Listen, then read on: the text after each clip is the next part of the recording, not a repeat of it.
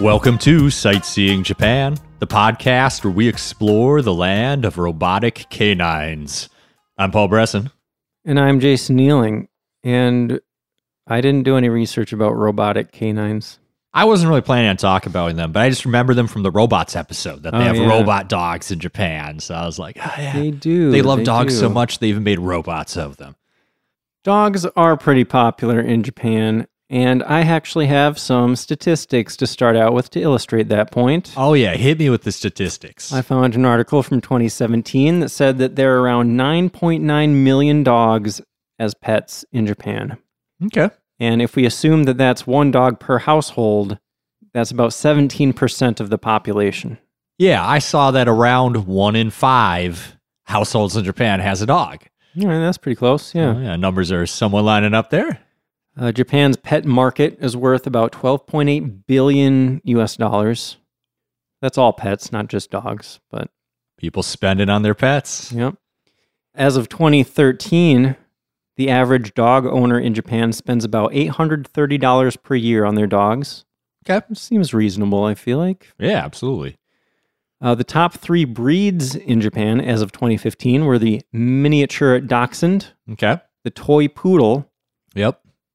and the Shiba Inu. Ah, nice. And you'll notice that these are all fairly small dogs because most people in Japan don't have a ton of space. So small dogs are more popular than big dogs. Yeah. If you live in a apartment with two or three rooms, it kind of makes sense to to not get too big of a dog. Mm-hmm. I saw that 67.8% of dogs in Japan are small dogs, which means dogs that are less than 10 kilograms or Okay. 22 pounds. Okay. And last thing I have for the intro is uh, just a fun fact. Okay. Did you know that instead of saying woof or bark, Japanese dogs, of course, speak Japanese. So they say wan wan, I did know that. wan wan. I thought that was the single most interesting thing I came across.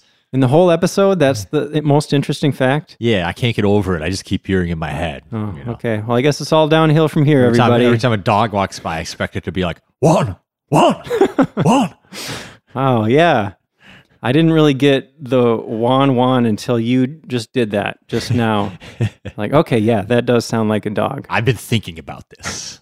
I'm like, I could imagine you could almost twist that and make it sound like a cat saying wan wan wan.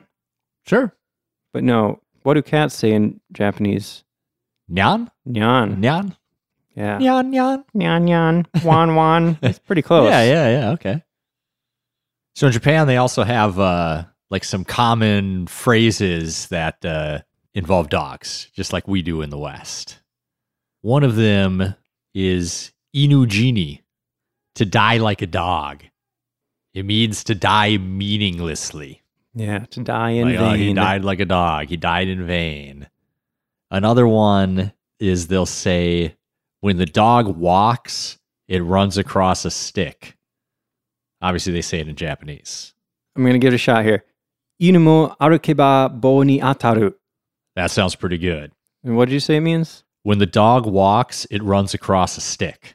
Okay, the translation I'm seeing here on my smart device is even a dog runs into a pole when walking.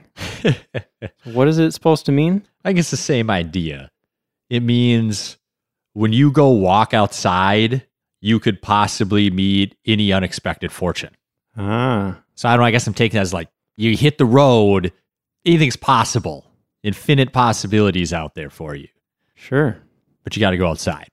Can't stay inside like a hikikomori. Well, they didn't have computers though back then. Now, now everything's possible for you on the internet through your screen. You can just stay in the dark and stare at your screen all day. Dude, it's disturbing. Sometimes I think about how much time I spend in front of screens throughout the day. Yeah. It's like most of my waking life. But the scariest part is that I'm kind of okay with that because I get so much from my screens. I was thinking the other day, you know, the internet's kind of like the best thing in my life. Like all my favorite things come through the internet almost. Wow. you know, except you, of course, Oh, thanks, bud. unless we're video chatting or playing games together online or Yeah. something. You The know, like, internet enhances our friendship in I, a lot I of ways. hang out with too. my friends as much in chat rooms online as I do in real life. Yeah. But the internet's also kind of the worst thing in my life. Like sometimes I imagine, like, what if I lived in the 70s and no one had internet? And we'd all just be out like bowling or playing softball or hanging in someone's backyard every there would just be like a spot where we would all meet up all the time. But now Mm-hmm. we don't have to do that and we like lost it and it's not coming back. Yeah. So I have mixed feelings about the internet. Malls are dying out. Malls used to be like the Yeah, you could just go Hub, there and just Oh, you hang know? out and you'd run into people and yeah, yeah. now they're not that fun anymore. I don't know. We could go down yeah, we're A supposed to be talking whole about long dogs thing. here. So it was that was my that was my last cool dog saying. life, man. The pandemic is changing everything. We're all soon, none of us are going to leave our homes for anything. Anyway, another fun phrase involving dogs. I saw, well, calling somebody a dog in Japanese is to accuse them of being a spy or a con man. Mm. Kind of interesting. I don't know. That makes me think of like foxes are supposed to be sly and tricky, but dogs, dogs are just friendly, right? Yeah. I don't know. Interesting. Well, do you know where that comes from? where what comes from. Why they would call you a spy? Oh no, but I guess I if you call a guy a dog in America, it's like he's promiscuous or whatever, right? Yeah. Or your friend. What's the difference Oh, between what saying up, you're a dog or saying calling someone dog? Yeah, So inu is one of the ways you can say dog in Japan, but inu itself can also mean spy. interesting. I think we're going to talk a little bit more about inu because you'll notice that ken is also interchangeable sometimes for inu. Yeah, So two you'll e- readings of the same kanji. yeah. Okay, so I stuck Inu into Google Translate, and it, it means dog. Like it doesn't say that it translates directly to spy, but I did find something here. It says the term Inu was used by many West Coast Japanese Americans to refer to spies because they, like a dog, go around sniffing for information. Oh, okay. Huh. So it's just kind of lingo, Yeah, you know. Now, he's a dog. People just know that means ah, he's like a spy. he's sniffing around. Yeah, yeah. All right, Paul, let's talk dog history. Okay. I saw that dogs are believed to have been domesticated in Japan in the Jomon period, around 10,000 years ago. Yeah. I saw the oldest dog fossil they've yet found in Japan was from about nine and a half thousand years ago. hmm And there's evidence that even back then, people were burying their dogs when they died, which suggests that, you know, they cared about these dogs. They're not just wild animals, they're our buds. Yeah. I found this fascinating. I Yeah. love ancient history. And there's even evidence to suggest that these dogs were given proper names, treated as family members, and the hunting dogs, especially the good ones, were treated above other dogs. This wasn't all dogs. Mm. This was specifically hunting dogs got elevated almost to like human standing in the village. They Hmm. were one of the community because they contributed in a major way. Cool. Yeah, we'll see when we start talking about the Japanese breeds. A lot of them were bred specifically for hunting. Uh, apparently, the early Japanese dog was also relatively small, like around the size of the present day Shiba Inu. And it's believed that the six native Japanese breeds all came from this one common ancestor, you know, almost 10,000 years ago. Okay. So, in the Yayoi period, which was between 300 BCE E and 300 CE, E, the Yayoi people migrated to Japan from the Korean peninsula. And skeletal dog remains that we've found from that period indicate that these people actually brought a different, slightly bigger type of dog to Japan. Oh, okay. Yeah. And the remains from that period also indicate that those dogs were not treated as well as the ones that the Jomon people had. Most of these newer dog skeletons were found in pieces, and the bones were scattered around, and they had cuts on them and signs that the flesh had been torn off, suggesting that these dogs were actually eaten as food. Okay. So that's very much unlike the Jomon culture. Yeah. And it could have something to do too with the way of life. Like we talked about how important those dogs were because they were good hunting dogs. Once you move to the rice farming era of Japan, you don't really need hunting dogs anymore. Like maybe guard dogs or a few other things, but they lost that biggest purpose. So they're less valued in society. Another interesting thing I found is that, you know, we, the modern day pet ownership is like this family owns this pet. Back in Japan, ancient Japan, even Edo period Japan, dogs didn't belong to any family. The dogs just wandered around the town. Some people fed them if they wanted to, and the dogs did their thing, and the people did their thing, and no one owned them. Right. I saw that too. They're just like residents of the community. Yeah, they were just like, oh, that's that's one of the village dogs, you know. Mm-hmm. It reminded me to how, like, stories I've heard about how dogs were originally domesticated. You know, they just hung around humans for food, and the ones that are friendly kind of become like, you know, just residents. Like you said, they're just hanging around and they're your buds. Yep. Yep. During the Edo period, the fifth Tokugawa shogun, Tokugawa Tsunayoshi, who was really into Buddhism, he actually ordered the protection of all animals especially dogs. And he was so passionate about this. He liked dogs so much, he actually became known as the Inu Shogun. What a cool guy. Yeah. Yeah, I thought that was really interesting too. So I wonder, like, I got the impression that in the upper echelons, the wealthy, powerful people, they might have dogs as like their personal household pet. And the more common people would have that situation where dogs are just kind of residents of the community. Yeah. The aristocrats probably had private hunting dogs that they trained just to go out with them. Mm. But they weren't hunting for a living. They were hunting for fun and to show off and all that stuff. Yeah. I did see that for, you know, for powerful people, h- having a, a good dog was a status symbol. Yeah. So after Japan opened up to the West in 1868, Western ideas about animal welfare made their way into Japan, and in the late 19th to early 20th centuries, they started importing dogs from all over the world. And in urban centers mostly, they started crossbreeding these foreign dogs with the Japanese dogs to create new breeds. But in more rural areas, the indigenous Japanese breeds were protected and their genetic integrity was preserved mostly, which explains why some of the ancient Japanese dog breeds are actually named after certain parts of Japan that are mostly rural. We'll get to that a little later. In the 1920s, efforts began to preserve native dog breeds in Japan. Yeah, the Ministry of Education officially recognized six Japanese dog breeds as natural monuments, they called them. That's an interesting phrase. Yeah. So this was in, in the 1930s. Things became a bit more formalized. There were preservation associations that popped up for each breed, and they came up with breed standardizations. So these days, of course, dogs are super popular in Japan, as we said at the beginning.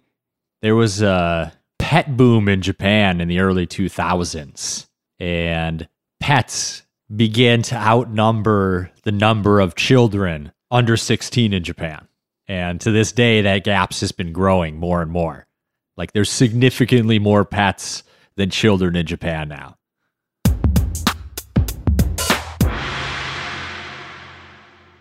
Well, Jason, I know your favorite thing is always folklore, stuff like that. I do like that kind of stuff. Dogs have definitely been involved in uh, folklore and spooky things in Japan for a long time. I had no idea, but I was fascinated with this part of my research. Me too. Me too. This was uh, some really cool stuff.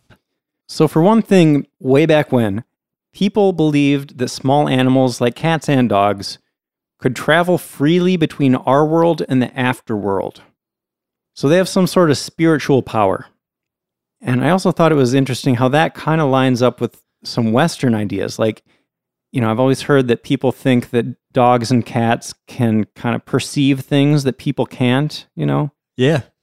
if a dog is barking at a, a closet, maybe there's a ghost in there or something. Yeah, I always think about dogs like predicting weather, you How know? does that work? You know, it'll be a clear, sunny day, and all of a sudden your dog's just like whimpering, tail between its legs. And then, like 10 minutes later, big storm just blows in. Hmm. Like they can sense the pressure changing or something like that, like before we notice. Have you experienced that with your dogs? Yeah. Like they can, they can tell. Interesting. I've never had a dog personally. I'll just throw that out there. My family's been more of a cat family. Not that I don't like dogs. I like both of your dogs. Thank you. Wonderful dogs. Dogs like you. Jason's a little bit of a dog whisperer type.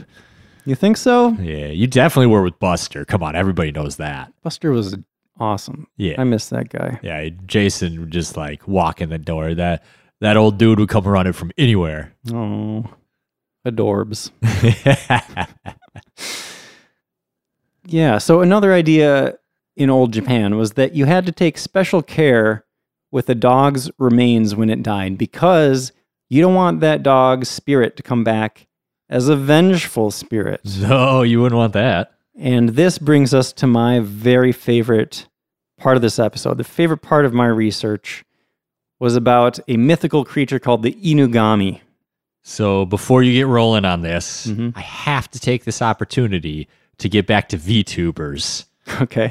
So I think we both just realized Jason got me these really kawaii stickers of VTubers for Christmas. And one of them is this adorable dog VTuber. And her name is Korone Inugami. Like I understood the Inu part before, but I never knew about this legend. So I've known her name for a while, but I never knew it called back to this. So what's her deal? Like she doesn't does she have dog features? Yeah, she has dog ears and I think a dog tail. Okay. She looks friendlier than this Inugami creature would lead me to believe, though. Yeah. She's got this little thing in her smile that like makes her look like a dog. It, it- you can't explain it. Okay. But yeah, she's not she does have a horror video game based upon her. Really? Yeah, where she leads a cult and you're getting like sucked into this cult and you have to like try to escape or you die. That's really interesting. Yeah, it's kind of cool. I didn't know there were VTubers with video games based on them. yeah, there definitely are. Huh. They're kind of a big deal, Jason. Uh, Apparently. but anyways, Inugamis are so cool. Why don't you tell us a little bit about them? Yeah. So in Inugami, you know, we've talked about how Japan likes to squish words together. You got Inu, which is dog, and Gami or Kami, which is, you know, a spirit or a god or whatever. Mm-hmm. So Inugami is a dog spirit, and they're a little bit like kitsune, which is like mystical foxes, like fox spirits. But you know, in this case, it's a dog instead of a fox. And uh, the idea comes from Western Japan specifically. One theory actually is that it started in Shikoku because they don't have foxes in Shikoku. which I heard di- that I didn't too. Like realize. if you're in a bigger city or something, you're less likely to have foxes around. So you start making more legends about dogs. Yeah. So the Inugami is linked to a type of ancient Japanese curse magic or black magic called kojutsu, which just blew my mind. I did not realize that Japan had black magic folklore. Oh yeah. That's so cool. And it gets dark. like, this is some creepy stuff. So, there was this practice where you could create an inugami basically by cutting off the head of a starving dog, and then you would bury that at a crossroads, which would irritate the dog's spirit because all these people are walking over its grave and stuff. No spirit likes that, right? No. and this angry spirit would create a curse that you could control. Like the person that creates the inugami, that inugami is is attached to them, almost like a pet, like a, a dog. Except this is like a creepy dog demon type thing that you can sick on other people and like cast curses on people, basically. That's exactly what it is.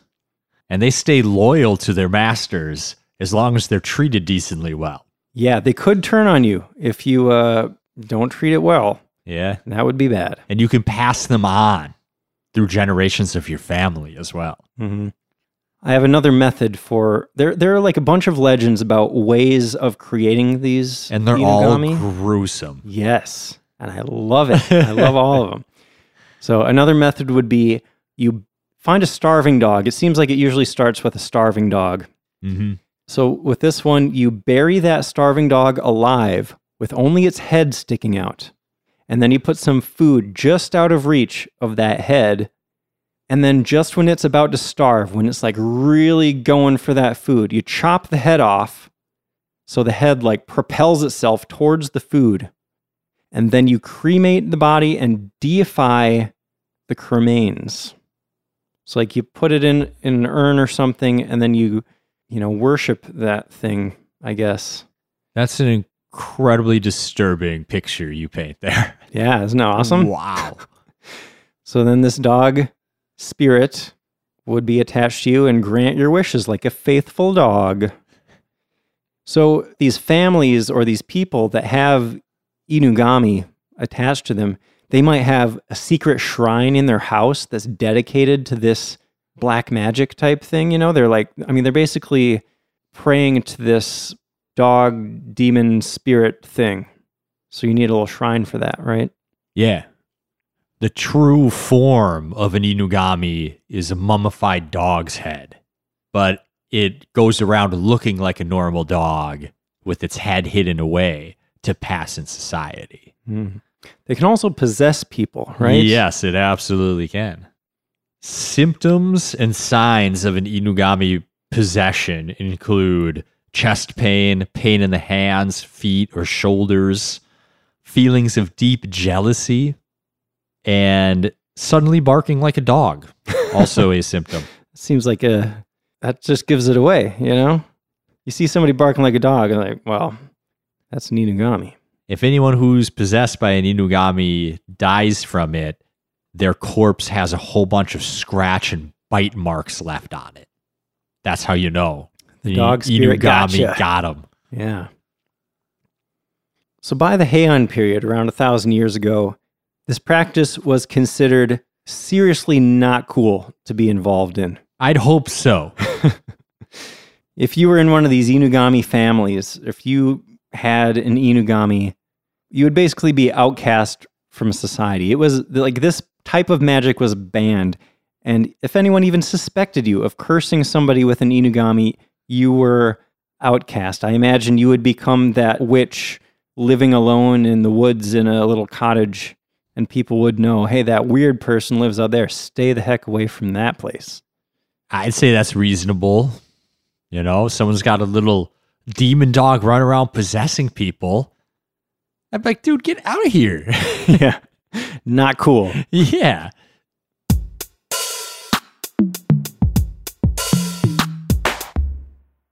So, dogs do appear in folklore in other less sinister ways. Another fun folk tale I came across is called Hanasaka Ji san, which translates as something like the old man who made the dead trees blossom. hmm Did you read about this one? I did. Yeah. You want to tell it or should I? I mean, it's kind of a long story. Mm, I, I tried to keep it brief. Uh, I don't know. Yeah, if you've got a good summarized version, go for it. Okay, I'll try to go quick. I'll ramble if you let me do. All right. So there was an old childless couple. They had a dog. One day, the dog was digging in the garden and found a box of gold coins. Huzzah! Happy day. A neighbor saw this and he's like, man, this is like a magical dog that can find treasure.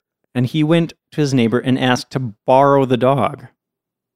But when the dog dug in this neighbor's garden, all it found were bones.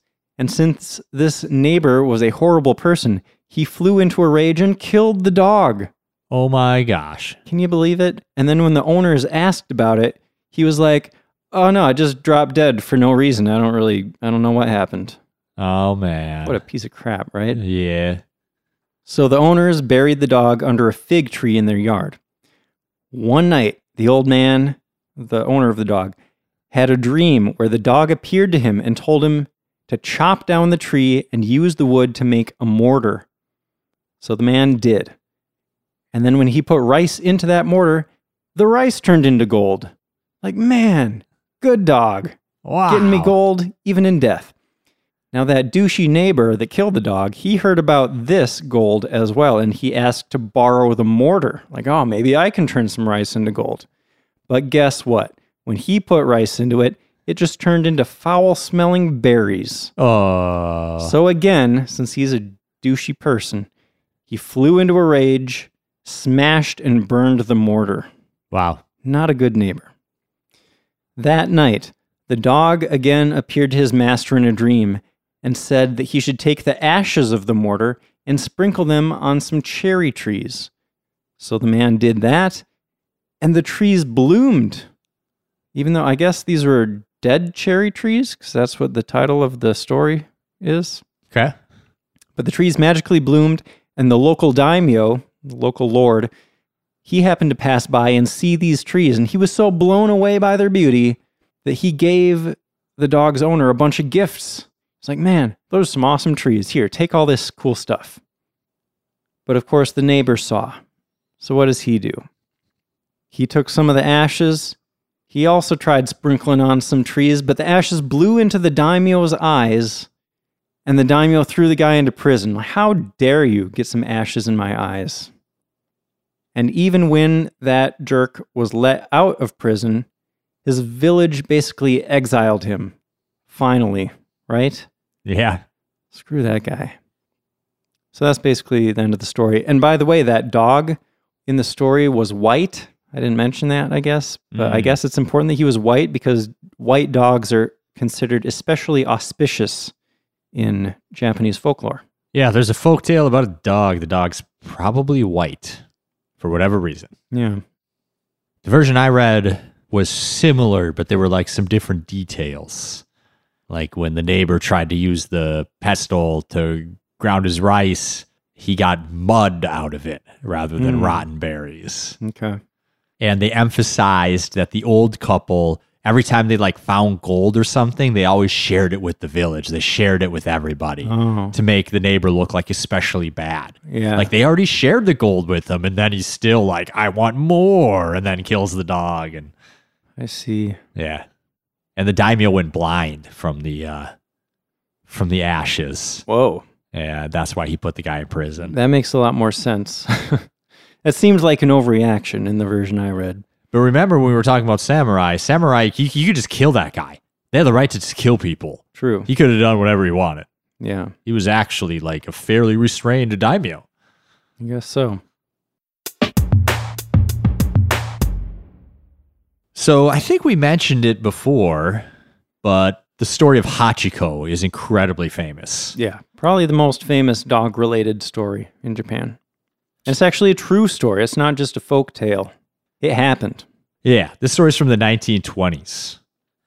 So Hachiko met his master at the Shibuya train station every day at the end of the workday. And one day, his master died at work. But Hachiko continued to come wait at the train station every day for the last 10 years of his life. And the locals just got super impressed like with this dog's loyalty they were just amazed and blown away. So they built a statue of him. There's still to this day a bronze statue of Hachiko right outside Shibuya Station. And it's really famous. It's a meeting spot. You know, if you're like meeting in Shibuya and you're coming from the train, you're like, oh, meet me in front of Hachiko. And there's like a little plaza there where like people will, will meet up with each other. Mm-hmm. He's seen as a symbol of loyalty and devotion. And Paul, did you know you can actually still see the real Hachiko? Yeah, he's in a museum. The National Museum of Nature and Science in That's- Tokyo That's pretty cool. has a, has Hachiko stuffed. wow. Yeah, I've seen the statue. I haven't seen the real thing yet. me either. But if you're s- up for something even a little more morbid, you can actually see Hachiko's organs. I'm down. Those are at the Archive Museum of the University of Tokyo's Faculty of Agriculture. Okay. They have his organs. All right. And I spent quite a bit of time looking into Hachiko because, you know, I'd heard the story a bunch of times, but I'd never really looked into the details a lot. Yeah. Got some fun facts for you. Okay. So, one is that that statue at Shibuya Station is not the only statue of Hachiko. There is another one that was erected in 2015 at the University of Tokyo. Okay. Uh, also, Hachiko wasn't originally from Tokyo. Mm. Hachiko is from Odate City, which is in Akita Prefecture, and that city is very proud of that fact. Okay. They actually also have a statue of Hachiko at Odate Station. There's a Hachiko shrine on the platform there as well, Mm. and there are a bunch of other Akita Inu statues around the area. And they have like Hachiko related cartoon characters on their manhole covers. Like it's a big deal Wow. in that town. They even have a museum, Akita Inu Hozon Kai, where you can learn all about that breed of dog. cool. Yeah. Um, so, as for Hachiko's life after his owner died, he wasn't just like a street dog after that, you know? He did show up to the station every day, but he actually bounced around between a few different homes in Tokyo. And he was eventually adopted by his former owner's gardener. Okay. And his house was not too far from the station. So, you know, for those last 10 years of Hachiko's life, he kept going to the station every day, right? Um, sadly, I was kind of surprised and disappointed to learn that there are stories about Hachiko being beaten and bullied by pedestrians at the station when he would go visit after his owner's death. Like he wasn't immediately loved by all. you That's know? awful. Yeah. That's awful. Yeah. The story became famous in 1932 because a newspaper article was actually published about his story, and they talked about how he was being mistreated at the train station and stuff. So it was around that time that people started treating him better because he became famous. And that's also when they added Ko to the end of his name. He used to be just Hachi. Okay. yeah, they Um, built his first statue for him like a year before he died. Um, Right. Like he was already famous. Yeah. Yeah, the statue was unveiled in 1934, and Hachiko was there. Yeah. for the unveiling of He his was. statue. But that original statue was actually melted down from metal one day before World War II ended. Ah. Isn't that crazy? I knew it happened in World War II. I didn't know it was one day before it ended. Yeah. The statue at Odate Station was also melted. But of course, both of those statues were later replaced, so they are there now. Yes. Um, also, there are movies about Hachiko. If you're interested in those, you might have heard about the American movie from 2009 called Hachi, A Dog's Tale with Richard Gere. But Hachi wasn't American. So instead, I would recommend watching the Japanese version, the original version from 1987, which is called Hachiko Monogatari. I haven't seen any of those films, and I love the Hachiko story, but I just don't see how you do an hour and a half film of that story. I'm 100% with you. I haven't seen either of those, and I haven't really been interested because, yeah, what more is there to say, really? I yeah. don't know. I, I yeah. Well, you spend 30 minutes like building up the relationship of this guy and his dog. Then you do the big death scene, and then what do you do? 45 minutes of sad Hachiko coming back to the station every day waiting for the guy like Yeah. I imagine the whole movie is just milking the emotion, you know? yeah. You got to build up the dog, got to make this really sad scene where he Some, dies. some and then- CGI dog tears. yeah, I haven't seen it. I probably shouldn't talk too much smack. Maybe it's a brilliant movie. maybe. If any listeners have seen one of those movies and think it's worth watching, let us know. Yeah, yeah, I'd be interested. Should we talk about some of the modern dog culture in Japan? Yes. Like, what's it like to own a dog in Japan? Well, like we said at the beginning, dogs are really popular, especially small ones. Mm-hmm. There are doggy daycares. They sell organic dog food. You can get dog health insurance. They make personalized dog birthday cakes, which all kind of reminded me of dog culture in the US. I mean, people love their dogs here too. Yeah.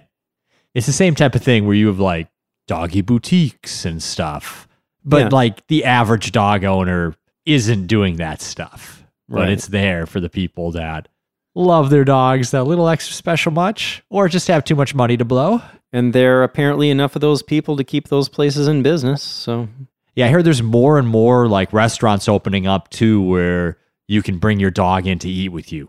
yeah. Like we have that here if there's outdoor dining, like some places will let you bring dogs. I don't know if they're I don't think you can do it inside. I'm pretty sure that's against health codes here. So, my first time in Japan, when I was in Odaiba at a mall there, there was this restaurant, or it was, it was like a cafe. We'll call it a cafe, where everything was kind of dog themed. Like there were paw prints all over everything and stuff. And I was kind of confused like, is this a place for dog food or human food? And I don't remember exactly how I figured it out, but I'm pretty sure it was actually both. Like you could get food for your dog and you could get human food and you could go Okay. eat with your dog. So I got a hot dog there that was like, there was a little paw print burned into the bun. And you're like, this is a hu for a human hot dog, right? I hope so.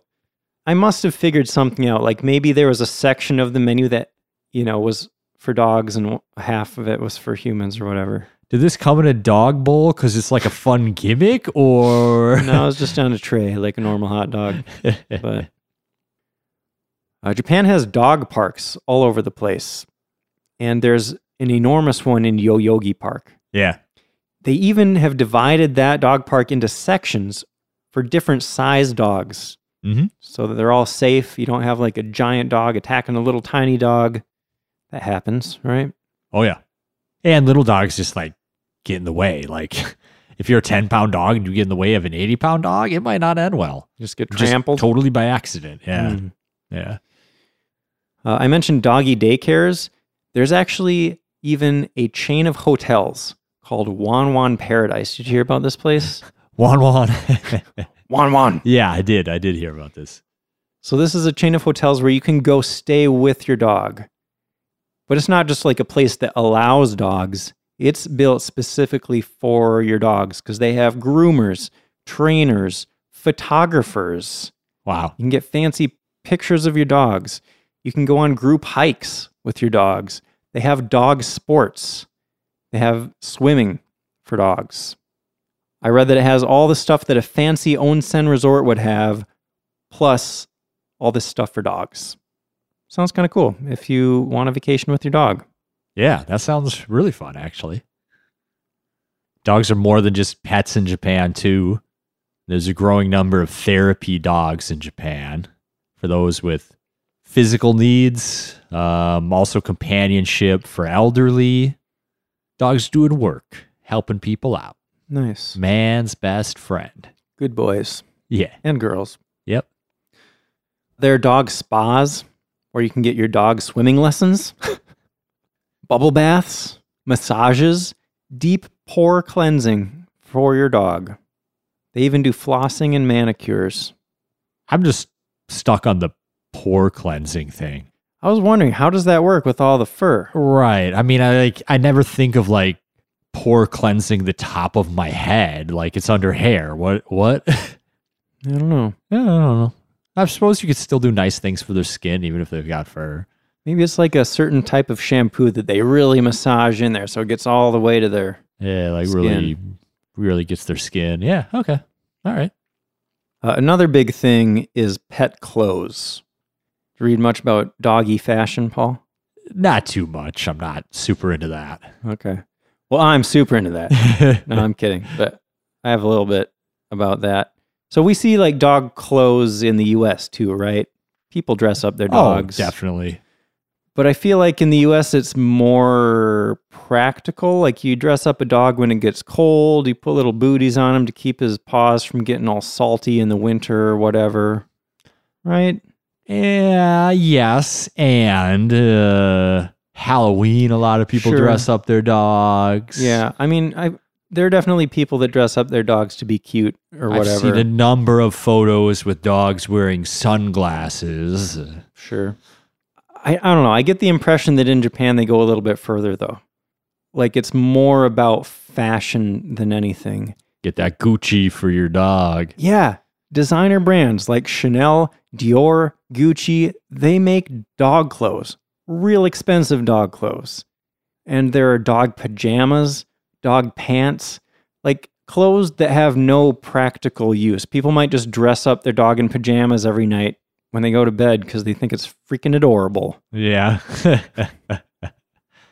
I was like pants on a dog. Like I that. know. I saw a lot of pictures of dogs in pants. Okay, wasn't there a famous meme a couple years ago where like if a dog were to wear pants, which way do they wear them? yeah, I do remember that. I guess your pants answered that question. Well, now you got to describe the meme, Paul. So I guess one way the dog could wear pants is the pants are over all four legs Yeah. and just kind of go up to like the bottom of their belly, yeah. all the way along them. Because they don't have arms, they're just all legs. So it'd be like a four-legged pants. yeah. or it's two legged pants just on their back legs and it goes like up past their butt, just like around their waist, and their tail like sticks out of it, Yeah.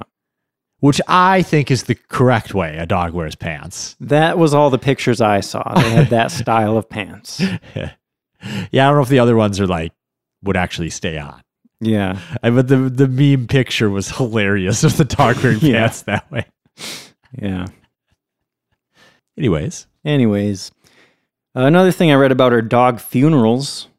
I read about that too. Other little difference maybe if you're urban versus rural. How so? if you're urban, you're much more likely to cremate your dog. And in rural areas, they like to bury the dog just outside of the city. I think I did see that pet cemeteries have been becoming more of a thing lately. Yeah, something about being just outside of the city, but kind of near it, represents the harmony between the decay of the body and the fading away memories and grief. Interesting. Yeah. I saw that some people will pay thousands of dollars for pet funerals. Yeah.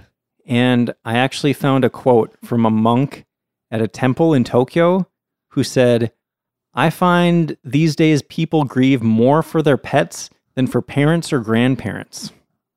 Isn't Yeah. that interesting? That is. Kind of makes sense, though. I feel like if you're not living with your parents or your grandparents, like your pet is somebody that you see every single day, you know? yeah. I mean, people love them like babies. Yeah. Like it's tough losing them. It's also becoming much more popular to enshrine your dog in the family shrine once they pass away, Oh. just like one of your ancestors. Like there's grandpa, grandma, there's dog you had when you were a kid, there's dog that just passed away now. interesting. Yeah, I mean, if I had a family shrine, I'd do that. I'd definitely have a picture of the family dogs in there. Makes sense. Yeah. Uh, I saw that there are apparently also dog retirement homes. Okay. People might send a dog to a retirement home if they don't want to euthanize them, you know. They don't want to watch them kind of withering away in their final days, but they're not they just don't have it in them to put them down. Yeah. Kind of sad to think about. I don't know. That's definitely sad. Um that's uh, that's how we treat our parents in America. yeah. Anyways, I oh man. guess I'm talking about America on this podcast. Did I tell you about that movie I watched recently called I Care a Lot? No. It's so messed up, man. I mean, It's an okay movie, but it's based on this thing that really happens. There was a New York Times article in 2017 that talked about this kind of illicit industry that popped up around conservatorship or like guardianship, legal guardianship. Okay, yeah, I remember you talking about this. I told you that. yeah, yeah. basically there are people that will go to court and present evidence to the court saying like hey this old person can't take care of themselves anymore like they they have dementia or whatever i talked to their doctor and they will tell the court hey you need to make me a guardian of this person so i can take care of them and then that person takes over their ward's life sometimes without even ever having met them they'll just like stick them in a nursing home, sell off all their belongings, charge their estate for their services. It's really messed up. Like there's this whole I can't help system. but think this doesn't happen to old people with dementia that don't have a lot of money. yeah, exactly. And I mean a lot of times it happens to people that like that can take care of themselves. It's just everybody's kind of in on it, you know. Uh, this article, I don't know. You should read the article, the New York Times article, but it's like there are all these people working together to make money off of these old people. You know, the doctors are in on it. They embellish symptoms so that the court will give control of the estate to this guardian person, and then they get a kickback. And then the retirement homes are involved. Like everybody's making money That's off of so messed up. yeah, Yeah. like people's life savings. They're just imprisoned in these retirement homes. oh, all right. I got that to look forward to. Yeah. Anyway, um, I better make sure I don't retire with too much money or I'm going to be a target. yeah. Hopefully that thing will come out enough that it'll be shut down, you know. But last I heard, there was only like one person, like that one guardian that was involved in this stuff that was actually taken to court and like tried for doing this. Okay. Okay. That's good. But nobody else, you know, all the other people that conspired with them, they're still doing Yeah. whatever. Anyway, we're getting kind of off topic, I guess. My yeah. bad. All right. If we want to move to something brighter, I've got some common dog names in Japan.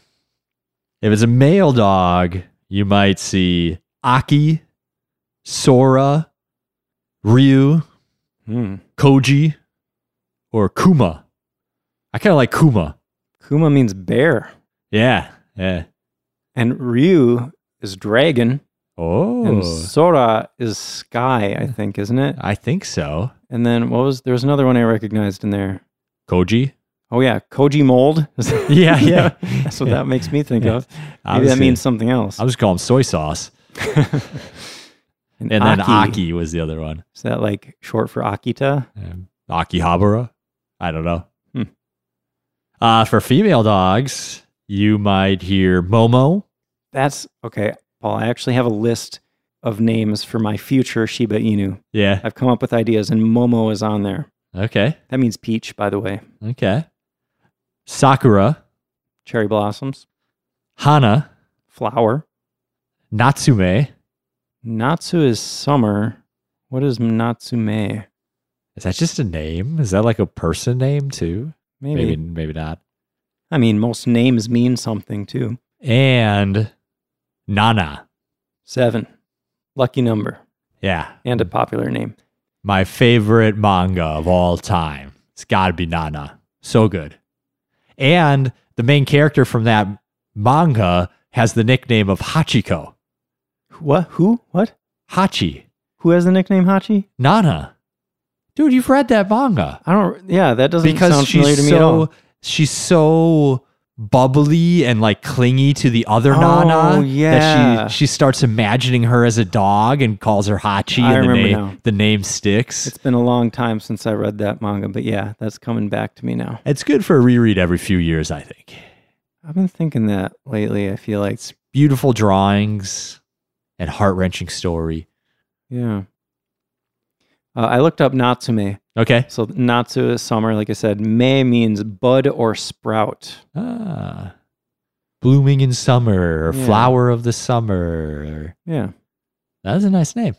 It's also a girl's name that was popular in the late 19th and early 20th centuries. Okay. Or it was in use then, but it wasn't, it was still a little rare, I guess. Anyway, those are cool names. If you had a Japanese dog, what would you name it? Nana. It's a good one. Do you want to hear my list? Yeah. Okay, Mikan, Okay. Momo, like I said. Tomo, Oh, okay. Yeah. you know what that's from? Uh, Azumanga. You got it. Tomo is my favorite character. really? Yeah. Okay. Sachiko, Sure. Oni, Uh, yeah. I'd like that. Nico. I always thought Nico was a cool name. And Boba. I love that boba. Are you kidding me? It'd be a fun name. I bet there are a bunch of Shibas out there called Boba. Probably. Probably. All right, so let's talk about these six dog breeds that are considered native to Japan. Now, in my research, I saw a bunch of lists that talk about more than six Japanese breeds, Yeah. but these six breeds are the only ones that are like officially recognized as native to Japan, right? Yeah. And a whole bunch of breeds were created in the last 100, 150 years because foreign dogs came to Japan mixed with native Japanese dogs. And now there's like a Japanese Mastiff, but J- Mastiff was never from Japan in the first place. So we're talking about like these original hundreds and hundreds of year old breeds. Exactly. So before we get into it, uh, one more thing I wanted to point out. We already mentioned this earlier, but you're going to hear either Inu or Ken at the end of each of these names, but both of those words mean the same thing. They both mean dog. They're just different ways to read the same kanji that means dog. I also want to mention that these six breeds, you know, we talked in the history section about how these all have kind of a common ancestor.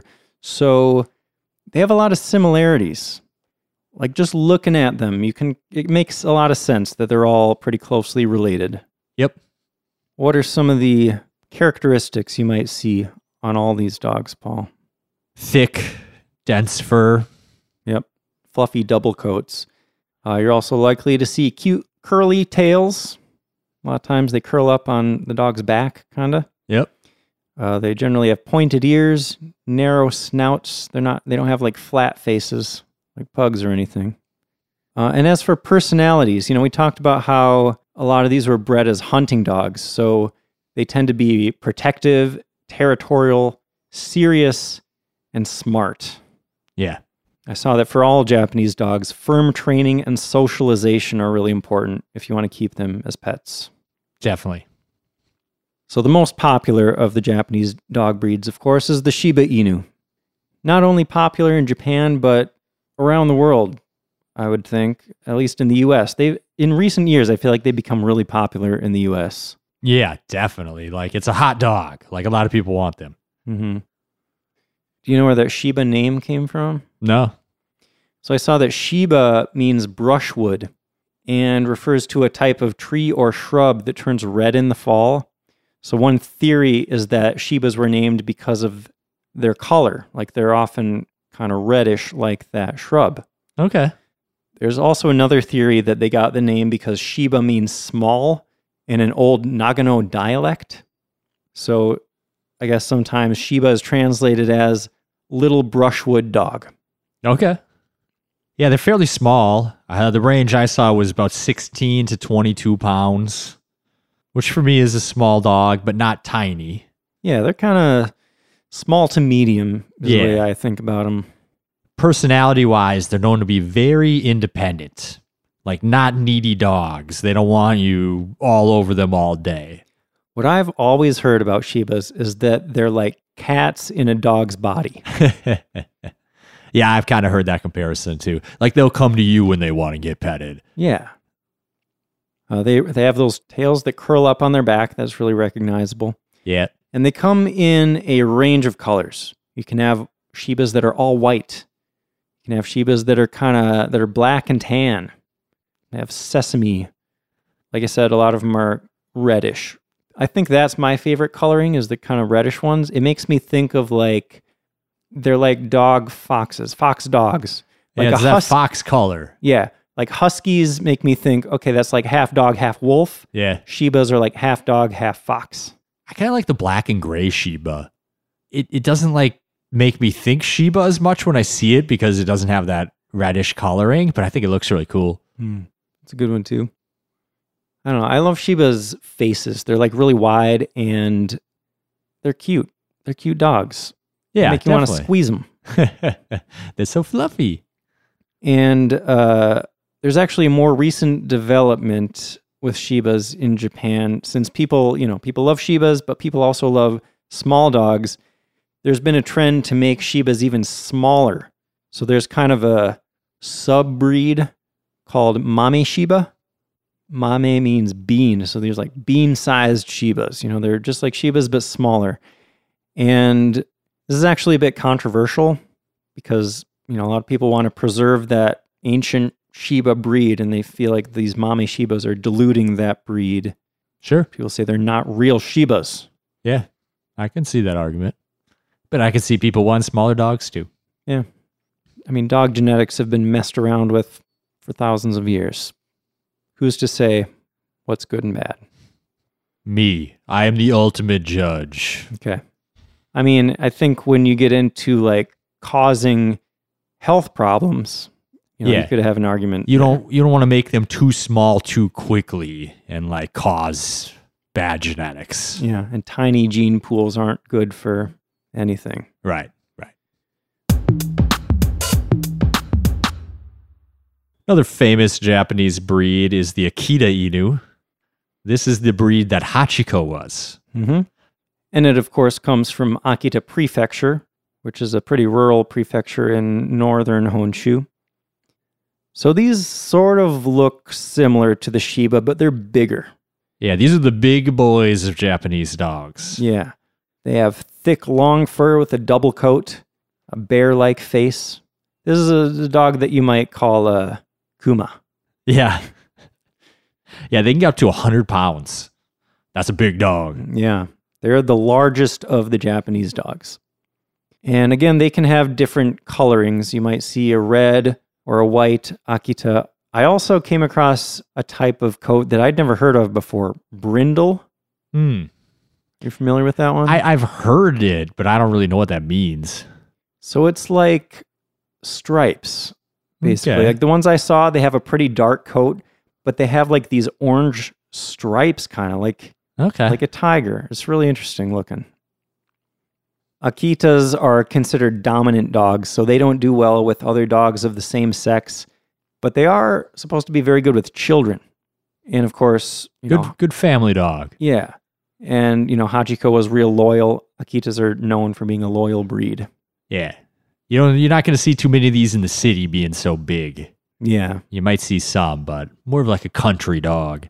Yeah. Uh, got one last fun fact about Akitas for you, Paul. Okay. I wonder if you came across this. The first Akita Inu showed up in the USA in 1937. And guess who its owner was? Helen Keller. Ah, you did come across this. Okay. She called it an angel in fur. Aw. I remember learning about Helen Keller in school and then later thinking about her and being like, why did I learn about her? And then I looked a little bit into her life. She was really cool. She also believed in eugenics. Oh, yeah? Well, that's not cool. She was Remember? a, I like her because she was a huge advocate for the working person. Hmm. She fought really hard for labor rights and women's rights and that sort of thing. That's good. Didn't know about the eugenics. You should know that. Uh, that's okay because I, I assume all my heroes are garbage because, you know, every time you get a hero, they end up falling. I actually got that fact from our friend's comedy show that you and I attended Oh, yeah. A Couple weeks ago, he- he, he's likes talked about ruining that. everything for me. Yeah. I think, I think, I think he was just joking, bro. He told me that all of those were facts. He had this song about how all these heroes are terrible people. You know, it's just like him, though, to make it all facts but one. Just like throw one thing in there and be like, people just believe that now. You know, he's got that bit too. I started that. Yeah. I, I just said it that way and now everyone thinks it's true. I suppose. I guess we're all going to have to look up Possible. Helen Keller tonight. yeah. Another Japanese dog is the Hokkaido Inu, which is, of course, from Hokkaido. Supposed to have an older bloodline than the other Japanese dogs. I thought this was interesting. Their history is actually tied to the Ainu people, the indigenous people of northern Japan. Makes sense. Yep. That breed actually even used to be called Ainu Ken until their name was formally changed in 1937 when people were getting all crazy about old Japanese dogs. Interesting. Yeah. So Hokkaido is a pretty cold place, so these dogs have a very thick coat, bigger paws, and smaller ears. They tend to form very strong bonds with their owners, and they're fierce hunting dogs. Apparently, some of them could even take down small bears, That's which seems crazy. incredible because these dogs are only like 40, 50 pounds. Yeah. Yeah, a little smaller than an Akita. They must want it. They must want it bad. I guess so. They got something to prove. Uh, another breed is the Kai Ken, which has a very distinctive look. These have that same brindle coat that I was talking about. They got those tiger like stripes, and they're even nicknamed tiger dogs because of that coat. Okay, now I know what you're talking about because I've seen pictures of these dogs. Yeah, they're dark, but there's just like a little stripe pattern going on. Yeah. These were also bred to be hunting dogs. They hunted things like boar, deer, and fowl in Japan's mountainous regions. But they're even smaller than the Hokkaido Inu. They top out at around 20 pounds. Pretty small for a hunting dog, I would think. Yeah, but they're quick. They were probably used to like flush out rabbits and birds from bushes Mm-hmm. and stuff so people could shoot them. I guess that makes sense. If they're just like scaring things out of the brush and then you can shoot them or Yeah. whatever. Yeah, if you're hunting smaller game, you might want a smaller, quicker dog than a bigger dog. Yeah. Kaikens are also supposed to be independent, active, and highly intelligent, Yeah. and they're pretty rare even in Japan. You won't see them around a lot. Yeah, they're very smell sensitive. So I heard it's tough to walk them off a leash because they'll catch a whiff, you know, and just go into hunter mode and like, boom, beeline, they're gone. And you're chasing Mm. after your dog. I feel like I've kind of heard that about other Japanese breeds too. Like they're so independent that if you let them off a leash, you might just never see them again. Probably any hunting type dog is just going to like, I have a mission. Like they're just going to take off and not even think about where they're going to come home to till later. Yeah. Another pretty rare breed is the Kishu Ken, another hunting dog. Um, I saw that because of their strong natural hunting instinct, they shouldn't be left alone with other smaller pets. Bad things could happen if you do that. It's a little scary. Mhm. These ones are similar in size to the Hokkaido Inu. They're supposed to be active, brave, and intelligent. I feel like that. I I saw the same descriptors for all these breeds. They're active, brave, and intelligent, or Yeah. loyal and intelligent, Yeah. whatever. Well, the last of our six breeds then is going to be the Shikoku Ken. This breed is, of course, from the island of Shikoku. Extremely rare, hard to find. You're not going to come across too many of these. But uh, they're said to be a little bit easier to handle than some of the other Japanese dogs. Yeah. A little more tame, maybe, and Mhm. friendly with other dogs. So maybe better for a multi dog family. yeah. How did the Shiba become even more popular than this one that's supposed to be less stubborn than the Shiba? I don't know. She was just too cute. They are pretty cute. Uh, so this one is supposed to be like it looks pretty similar to the Shiba. They're just a little bit bigger and a little bit more wolf-like. Yeah, they got that woofy look. Yeah. It can come in the same colors as the Shiba, though. But I don't know. You know, I was saying the Shiba looks kind of like a fox. This one looks a little more like the wolf, but it still retains a lot of those Shiba like qualities. Yeah.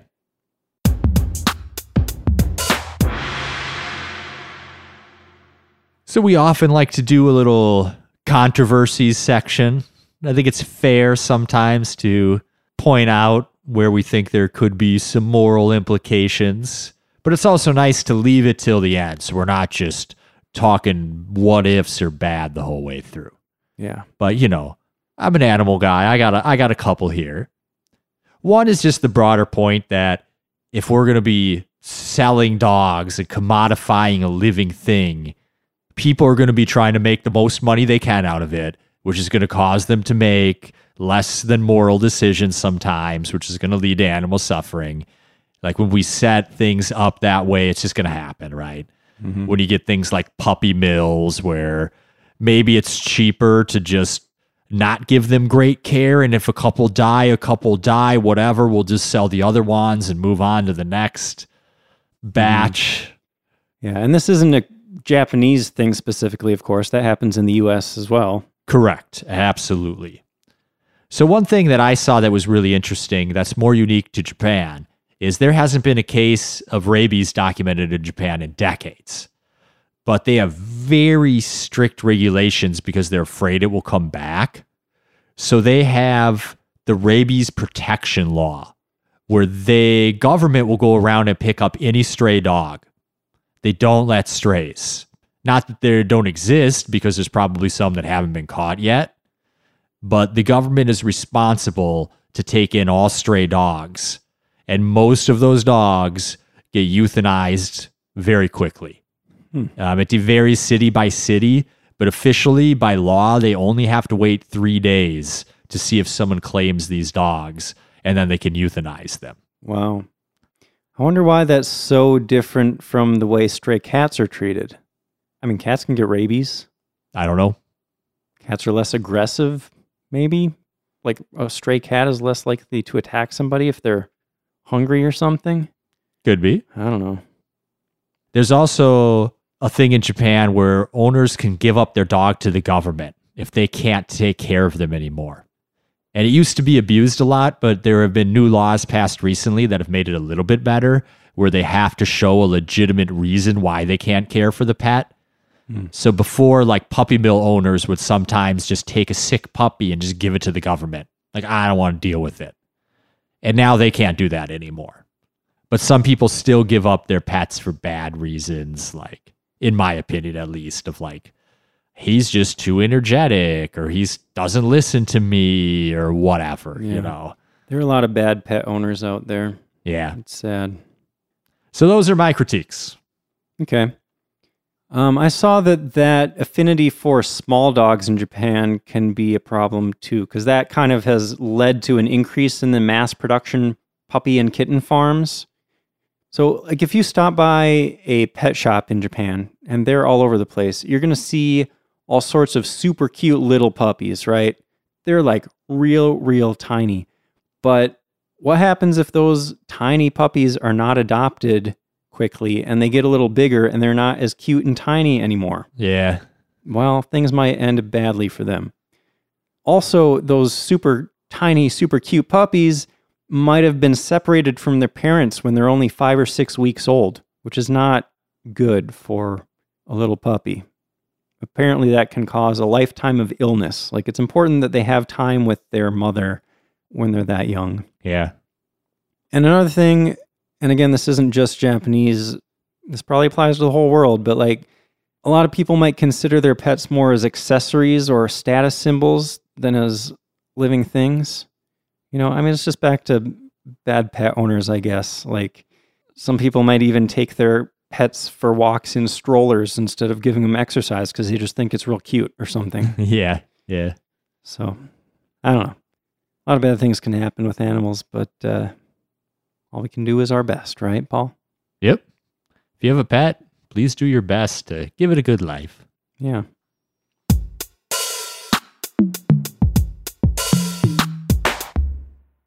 So if you're visiting Japan and you want to see some dogs, well, you'll probably see them around. I, have seen a lot of people walking Shibas around in Tokyo. yeah go to a park in tokyo you'll see some dogs Oh, yeah, Yoyogi Park. I Yep. saw some people walking dogs around there. yep dog cafes exist Yeah. We had a whole episode where we talked all about animal cafes where you can go hang out with all these different types of animals.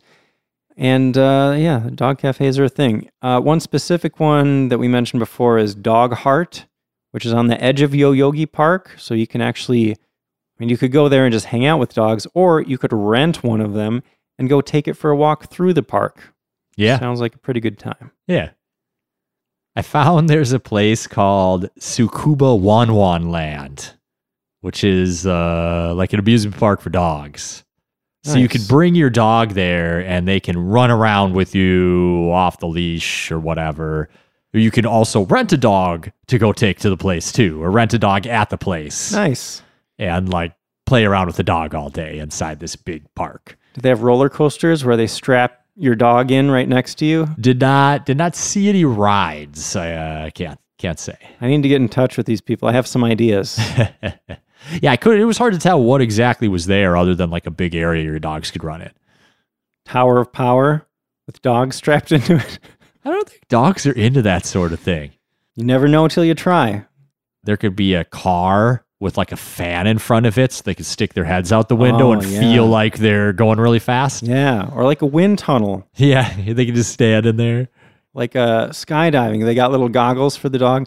Why, why do I have this picture in my head of dogs with goggles on? I feel like I've seen pictures or. Yeah, th- what like is that? dog in a sidecar of a motorcycle with like goggles Yeah. on. That's probably what I'm thinking of. That was like the 1920s meme. What? 1920s? That's how I picture like sidecar motorcycles. I think like 1920s. Okay. Do they they must still make motorcycles with sidecars, right? Yeah, absolutely, absolutely. I, I feel like I've never seen one of those in real life. I have. They're not popular. I, I Mhm. absolutely have. Are they detachable, the sidecars? I believe so. I mean, you just like add it to a normal motorcycle. It's not a special motorcycle. Okay. How about a section of the park with just like a whole bunch of different smells? Ooh. So dogs should just run around just smelling. Yeah. All right. I, I gotta Different open up a types of dog. pee, right? I gotta open up a dog playground. You got dogs sniffing around. Oh, that's like that's horse pee. Oh, there's some there's some cow pee over here. Way to make it gross. Thanks. Sorry. I'm sure they'd like that though. They'd they'd pee all over it though immediately. Hmm. How Yeah, find a way to not let them pee on the smells. okay? Well, that raises another question. In this park, where do the dogs pee? Do they just pee wherever they want? Do they have designated pee spots? I don't know. Okay, so here's a fact I actually forgot to mention earlier in the episode. In Japan, you're encouraged to make sure your dog goes to the bathroom before you take it outside. Hmm. I did see some stuff about how some people have indoor dogs. Like the dogs never leave the apartment and they sell little, you know, mats or whatever, indoor potty facilities for dogs. Yeah, yeah, Interesting. I mean, I, I would hope that's only like the real small ones. right? I don't know. makes me curious because like dogs need exercise, you know? And I'm almost surprised that Shibas are so popular in big cities because they seem like they're big enough that you would want to take them for walks a lot. Like Well, they're yeah, very you- energetic dogs from what I hear. You got to take him for a walk a couple times every day. Yeah. He's he's gotta. If the dog's small enough, it can just like run between the rooms in your apartment and get winded.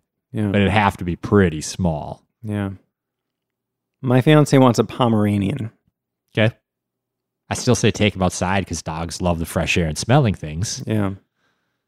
I well, I want a dog eventually. You know, I mentioned I'm thinking I'll get a Shiba at some point, but I mean, part of me is thinking it's going to be a ton of work because I want to be a good dog owner, you know? But part of me is kind of excited to have a reason to go outside a couple times a day and just get a little exercise myself. Yeah, that part is nice. Yeah. Anyway, I'm just rambling now. I'm done with all my facts, I guess. Yeah, that's everything I got. All right. Sounds like that's the end of the episode. If you're enjoying the podcast and you would like to help support the podcast, there are a couple ways you can do that. One way is to help support us financially by going to our website, sightseeingjapanpodcast.com, clicking on the donate link at the top. Uh, you know, it costs money to keep all these episodes out there for all you lovely people to listen to. So it would help a lot if uh, if you had a few bucks to throw our way, help pay for hosting fees and whatnot. If you would rather help support the podcast in a non-financial manner, we would love it if you could go to whatever podcasting platform you're listening on and give us a rating and review. That would help other people find the podcast and enjoy it as well. Paul, what are we talking about next time? On the next episode, we're going to be talking about Tofukuji. Hmm. That is a temple in Kyoto. Yes. That's the one with the Zen gardens, right? Perhaps. Okay, I just looked it up. Yes, I remember. I remember going here. I don't remember if it was with you or not. I'm pretty sure we went there together, but we saw so many temples that day. I can't place everything right now. Yeah, well, this is one of the great, the five great Zen temples of Kyoto. It's an important one. Oh, yeah. So that'll be interesting to dig into. Those gardens are really impressive. Like there, there's a very specific style. Like there are certain elements in these Zen gardens that you don't see in a lot of other Japanese gardens. Should be fascinating. Yeah. Thanks for listening. See you next time.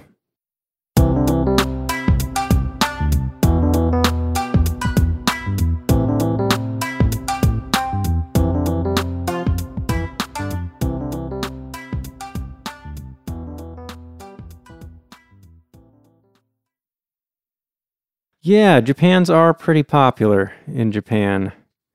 Robotic and otherwise. What? Why are you looking at me like that? I I thought I heard you just say Japans are pretty popular in Japan. Did I? I, I think so. Oh my god. You'll find out when you edit. We're about 10 seconds into this episode. Uh, It's going to be a good one. let me try that again.